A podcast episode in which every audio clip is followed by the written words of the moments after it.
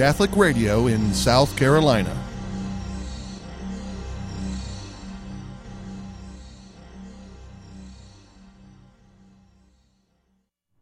Porta Fidei. Benedict XVI has published his apostolic letter called Porta Fidei, or Door of Faith in English. This document officially calls for the Year of the Faith.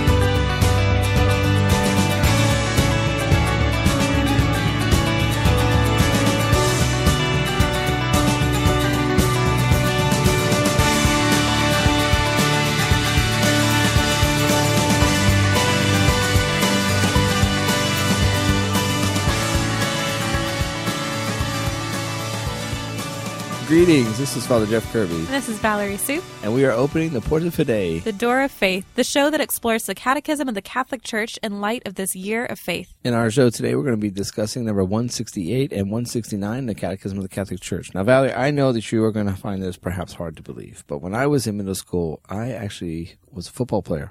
Really? Yeah, okay, you didn't have to quite say it like that, but you just don't really look like a football player, well, yeah, well, you know, okay, okay, fair enough. You know, I'll use my age- imagination. There you go, exactly. You know, age gets the best of us. Okay, but but when I played football in middle school, I had not played as a younger person. You know, sometimes people begin to play in middle school and they've been playing since they were like six years old or something. Right. So I had not played, so I would get out there, and of course, I would just have to pick up pieces of mm. the game as I was actually in practice. You know, so there were times when I just didn't know what to do, or I did it badly, or I didn't understand how one thing led to another, and so on. You know, so the coach would have to explain things or yell at me, you know, or so on, and Yeah. and other teammates would have to say, "No, you need to do it like this. Why are you doing it like that? No, do it like this, and, or do it this way. It's better," and so on. You know. Well, eventually, over so long of just you know taking this piece, this piece, this piece, this piece, you know, finally able to bring it all together, and my understanding of football was actually football, Right.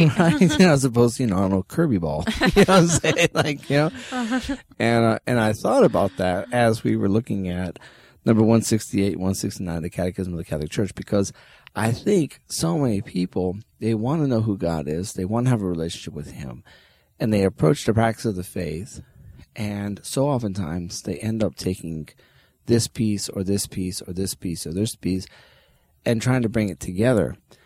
But sometimes people miss the fact that our understanding of God is not the sum total of all of our different pieces of God. Hmm. But our sum total of God is actually what God has given to us. Right. Especially here living in America, and we live in this wonderful democracy, and we can almost start to think of the Catholic Church as a democracy that I mean, it's not.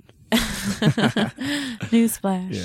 You know, we have the cafeteria Catholics, that phrase that people like to use. Very sincere people just taking the understandings that they've gathered and saying, Well, I'm a Catholic. This is what I understand. And so, by virtue of myself being Catholic, like, yes, this is a valid faith and this is what I believe. But just as you ma- kind of made the joke of you went from playing Kirby ball to actually football, I think we can kind of design our own little religion. And it's really not Catholicism, but it's our own personal religion that we think is Catholicism, but it's not.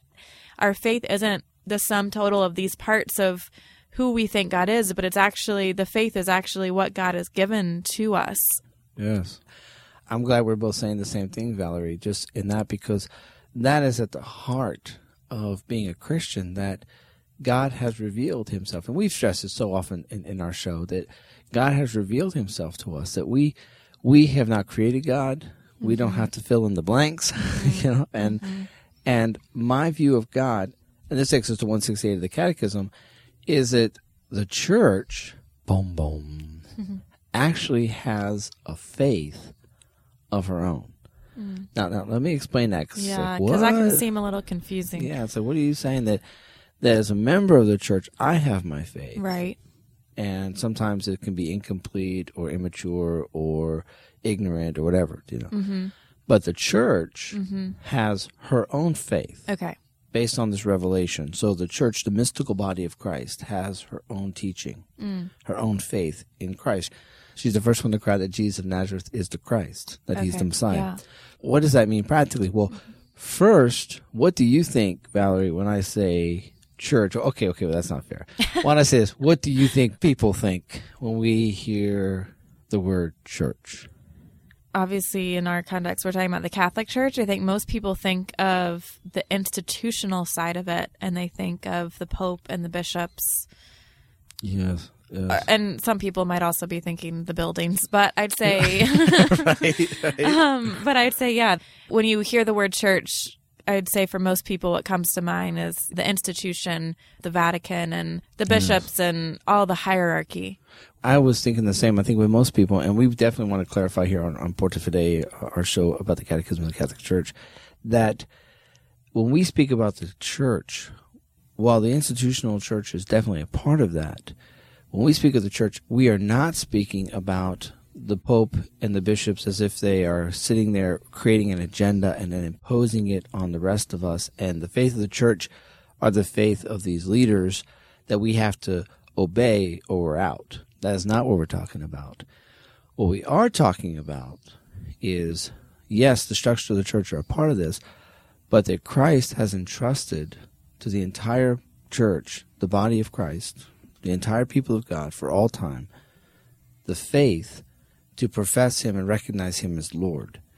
And that is given to all of us as members of the church, but it is guarded and interpreted by the shepherds appointed by Christ. So when the Pope and the bishops are exercising this teaching authority, what they're doing is basically helping us understand what we have all been entrusted with, which are the teachings of Christ. So there's a difference there. So it's not this institution, although it has institutional aspects, right but almost like a breathing organism yeah that it's alive and vibrant. It's we speak about the faith of the church, we're talking about dynamism and activity and vibrancy. Hmm. And I don't know if many people understand that.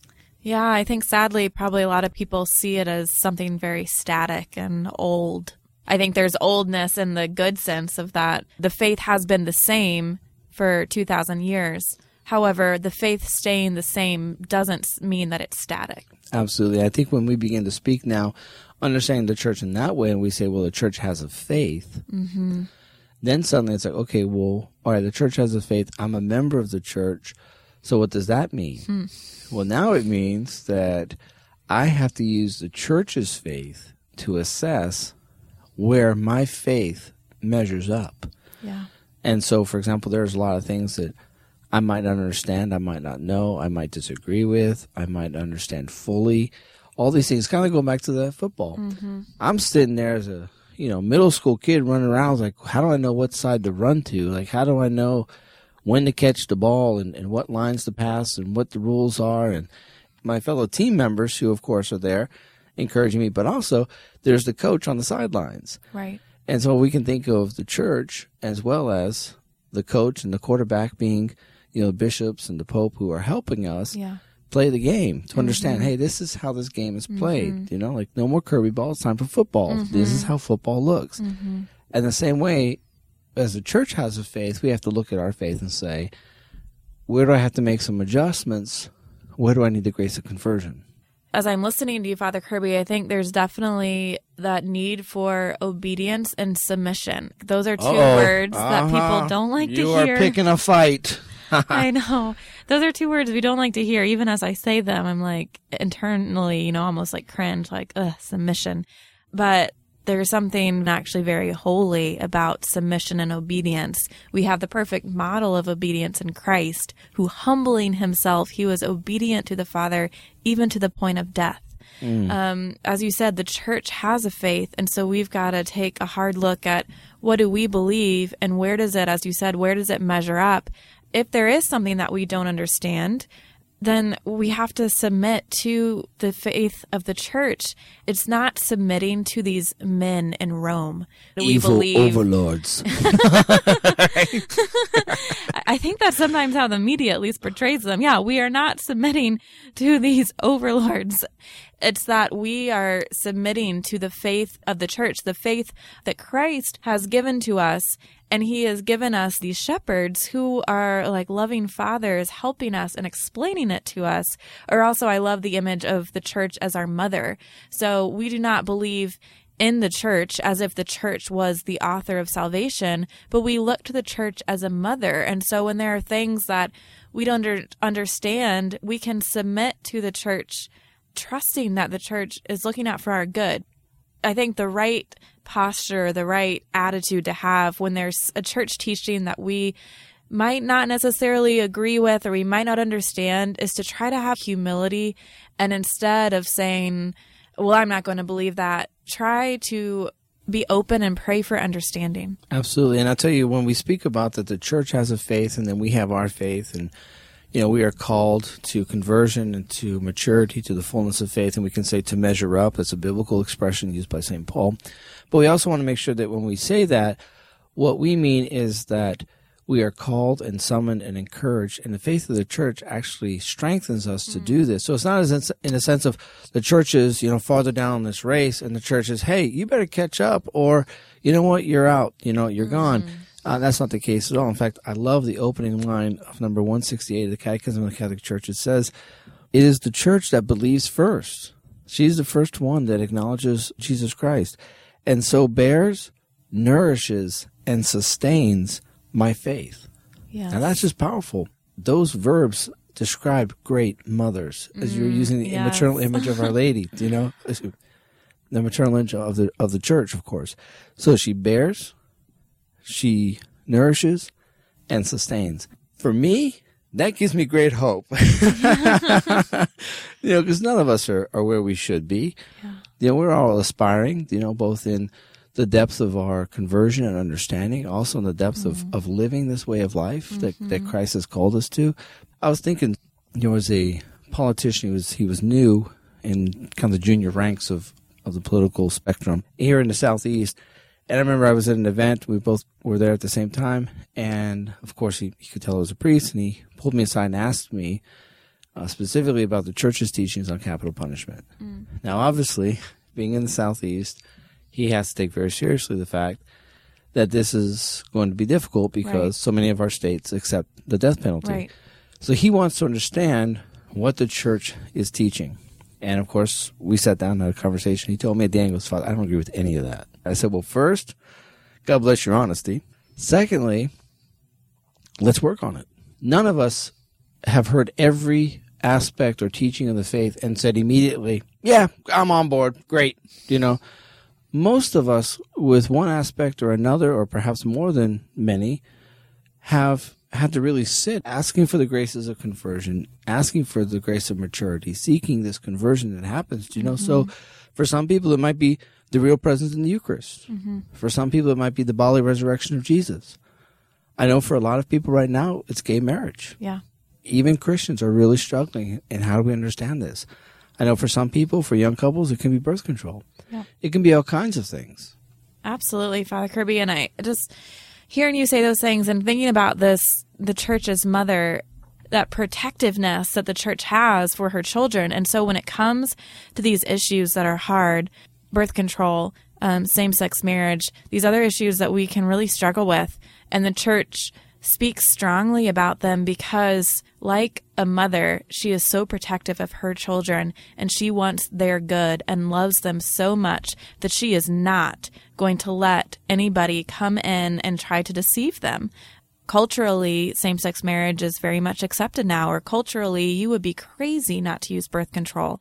So when we are living in that environment, how much more do we need that mother, that church to strengthen our faith? And what a relief it is to know that she's there helping us and giving us the tools we need in order to find the truth amidst Absolutely. all of these lies. Yes, Valerie, and to persevere. Yeah. You know, it's oftentimes those who are faithful. It's not as if okay they've arrived and it's done, and it's oftentimes people who are trying to be faithful are seeking the grace of perseverance and fidelity, and so they need the help of the church to Yeah. continue to strengthen them, to empower them, to walk with them, guide them, and so on.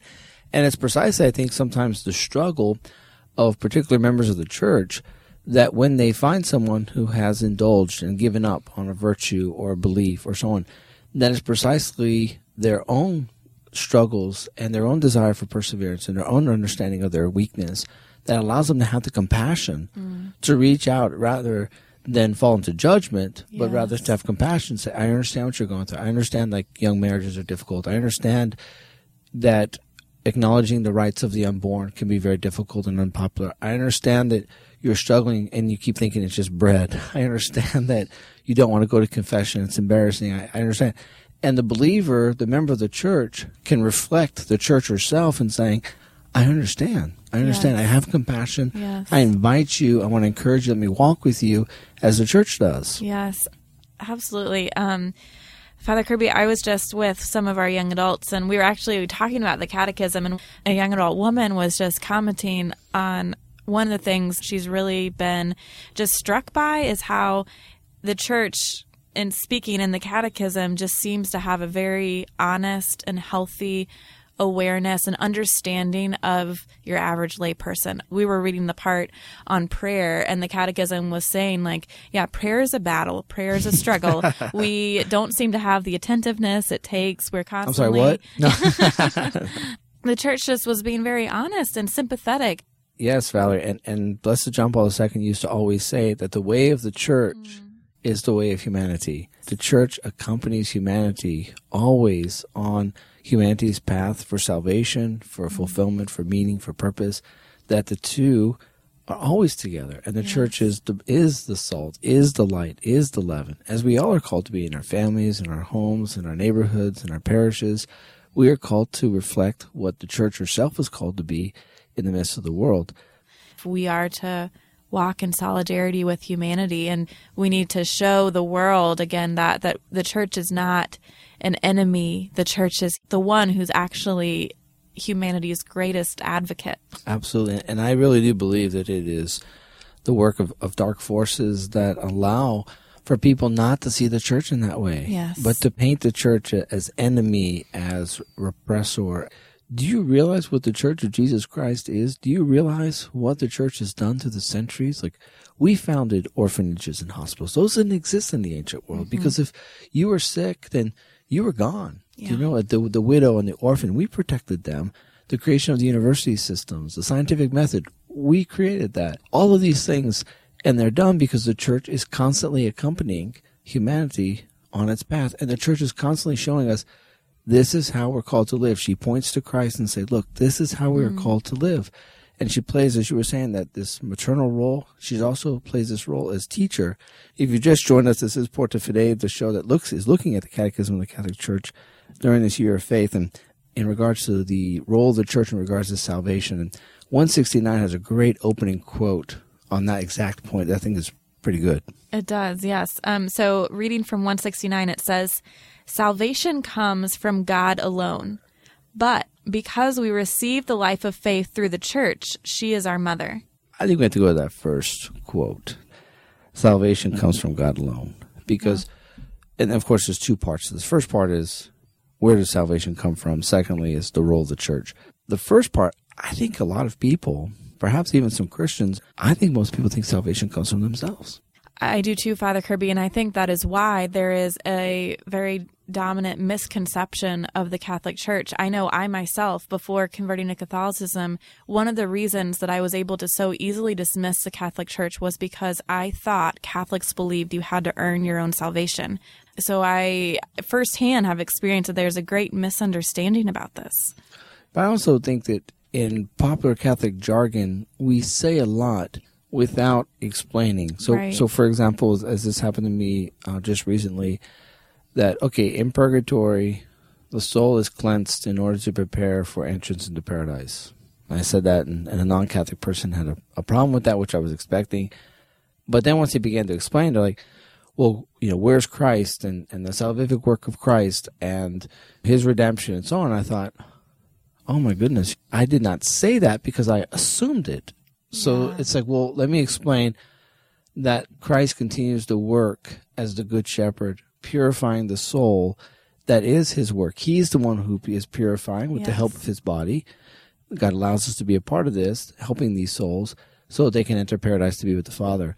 So sometimes it's either bad catechesis or sometimes just we're lazy sometimes in our conversation. Maybe in the past we didn't have to explain it so well, but we really need to be more attentive, not just for those who are asking questions, but maybe even to remind ourselves of some of this because it's very easy to fall into the error of self justification. Because we know that we have to persevere in faith and we know that there is the possibility of losing salvation, we do not believe once saved, always saved. We believe that we have to persevere in faith unto the end. I think because of that, there is that extra danger of thinking that it is self justification because we do have our part to play, but we are not the author of salvation. It's always God giving us by free gift. It is total grace that we are able to receive salvation. We have our participation, but yes. it's it's all God's work. Yes, yes. What you're saying is is so true that it is a free gift. Grace is given in the new covenant. Now Christ allows us to do these works mm-hmm. so that we can receive this free grace. We can't earn it. We can't demand it. We can't, it's not quid pro quo. I do this, so God, you better give me this. But within the covenant, the Lord has said, if you do these acts in my name, mm-hmm. then you share my likeness. I will give mm-hmm. you this grace, my favor. And then we can begin slowly uh, to see ourselves being like Christ, being mm-hmm. saved. You know, it's so important, you know. Mm-hmm. But that first part, so I, I, I know what kind of I kind of hijacked that part there, you know. But salvation comes from God alone. But then that second part, I think, is what you probably wanted to talk about. I think it's is very important in regards mm. to the life of faith through the church. So she is our mother. Right. What is the role of the church? So salvation comes from God alone. But because God has entrusted the faith to the church, so now we receive the life of the faith through the church. So she is our mother. We do not believe in the church, but we see the church as our mother and teacher of the faith. Yes. yes. And there, that's an important distinction. So we do not believe in the church as if the church were the author of salvation, but we believe in God and we believe God has given the church the deposit of faith through which God is dispensing the grace and dispensing salvation. Of course, in English, it's difficult because we have in God within the church, and, and, and sometimes we can get stuck on our language, but it's important to understand what the Catechism is telling us that mm-hmm. God alone saves. We believe in God as the author of our salvation, mm-hmm. as you were describing, Valerie. And then we believe within the church. Again, that's where our, our language gets in the way because yeah. we have confidence in the church as the instrument of God's salvation. That's yeah. the key our trust of the church is really stems from our trust in God. When Jesus instituted the church and gave his own authority to the apostles, who now we see the bishops as their successors, we're not placing our trust solely in men, but we're always placing our trust in God and trusting that he's guiding the church as he promised he would. For our listeners to understand that distinction, that the Catholic Church obviously realizes that God is the one who saves, that we are saved by the workings of his grace within us. And that is so important as we are discussing the role of the church, that she is, jumping back to number 168 of the Catechism of the Catholic Church, she is the one who believes first.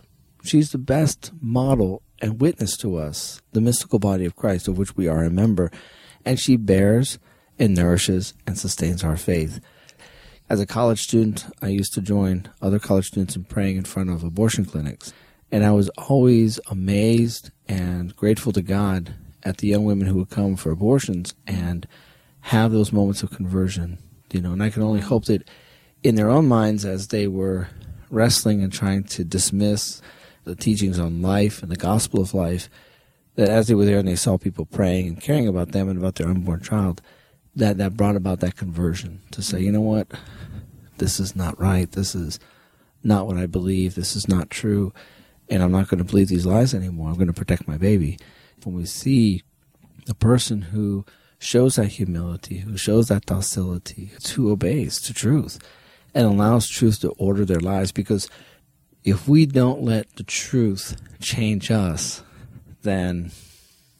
When we change the truth. Yeah. Mark Twain has said, you know, God made us in his image, and we are forever trying to repay the favor. yeah. And we don't even always realize that we're doing it. Yes. I think it really requires vigilance to make sure that we're not manipulating the truth or manipulating our own image of God into something that He's really not. Yes. I have a good friend who recently entered in the full communion to the Catholic Church. And the way that she was brought in was really just invited to a Catholic Bible study by a friend. And she was new to the area where she was living and didn't have a lot of friends. And so she went to this Bible study and everybody was really nice and welcoming. And so she kept going and kept coming back because she could see that they had a real faith and love for God and for His Word but she still was faithfully attending a, a Protestant church because the issue of birth control um, and contraception. And that was something that for her, as myself before I was Catholic, many, many people, especially when it comes to wonderful Christian people who use birth control, they do not realize what they're doing. It's how they were brought up. It was never talked about. It's never questioned. It's not something you even think about. So anyway, so my friend came in with this thought. And so as she's coming to this Catholic Bible study and starts to hear these things about the church's teaching, and she's even like, oh, wait, so what? The church says you can't use birth control. And admittedly, she'll say that, yeah, she thought that was crazy, backwards, even repressive of women. But later she told me that this was kind of her moment of conversion. We were riding in the car and we had had a girls' weekend, some of these girls from the Catholic Bible study, and we listened to a CD, a Catholic priest giving a talk, and he was giving a talk on the meaning of human sexuality, just really focusing on who did God create man to be? Who did God create woman to be? Wow. And Yes. and it was all presented in a very positive light. What really struck her was just the church's teaching. It was very validating and celebrating femininity, celebrating masculinity. And in that car was a young adult woman who was married, and she was able to speak of her own experience, not using contraception, but being open to life, her experience of natural fertility care and how that strengthened her marriage, how she was closer to her husband, focusing on those positive things. The way to get to a woman's heart is to talk about relationships and to talk about contraception really damages your relationship with your husband. She told me later that it was really as if the veil was lifted from her eyes and she was given that grace of conversion to see that this is the truth, that this is how God created it to be. And why are we messing it up? Why are we trying to break something that was already working normally? Valerie, I think you just tackled a huge issue. And you know what I'm amazed with is as you're talking about this person's conversion and, and the process of conversion is that the world can twist things. So what actually edifies and requires respect of a woman is presented as repressive, anti-woman, anti-body, twisting where it's like, gosh, the reality is the exact opposite. And sometimes it, it takes that initial second look, even if it's just curiosity. Why does the church teach that? Anyone who gives the church a hearing ends up nodding their head saying, okay, now maybe they aren't at the point where the graces of conversion have taken root, but at least a cognitive understanding. Oh, you mean the church isn't against women or doesn't hate the body or sexuality? I didn't realize that. And sometimes that's the first part of this conversion. You know, in each of our lives, we can look at areas where it's like, wow, I really need the face of the church. Otherwise, I am just off on my own, a little balloon floating around, doing whatever I want, going wherever the winds will blow me. And it's just, no, we cannot do that. So, well, we thank you for joining us for our show today, uh, Porta Fidei, the show that reviews the Catechism of the Catholic Church. We hope you join us next week as we continue our discussion of the Catechism of the Catholic Church. May God bless you and keep you. Have a peaceful day.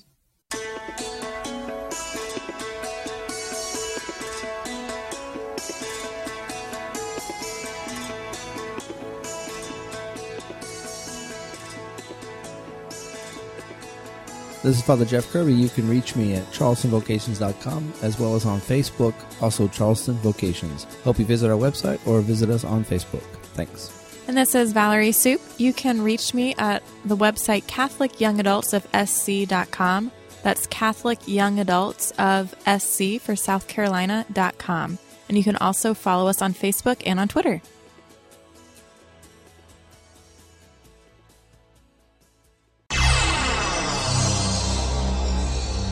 Catholic Radio in South Carolina.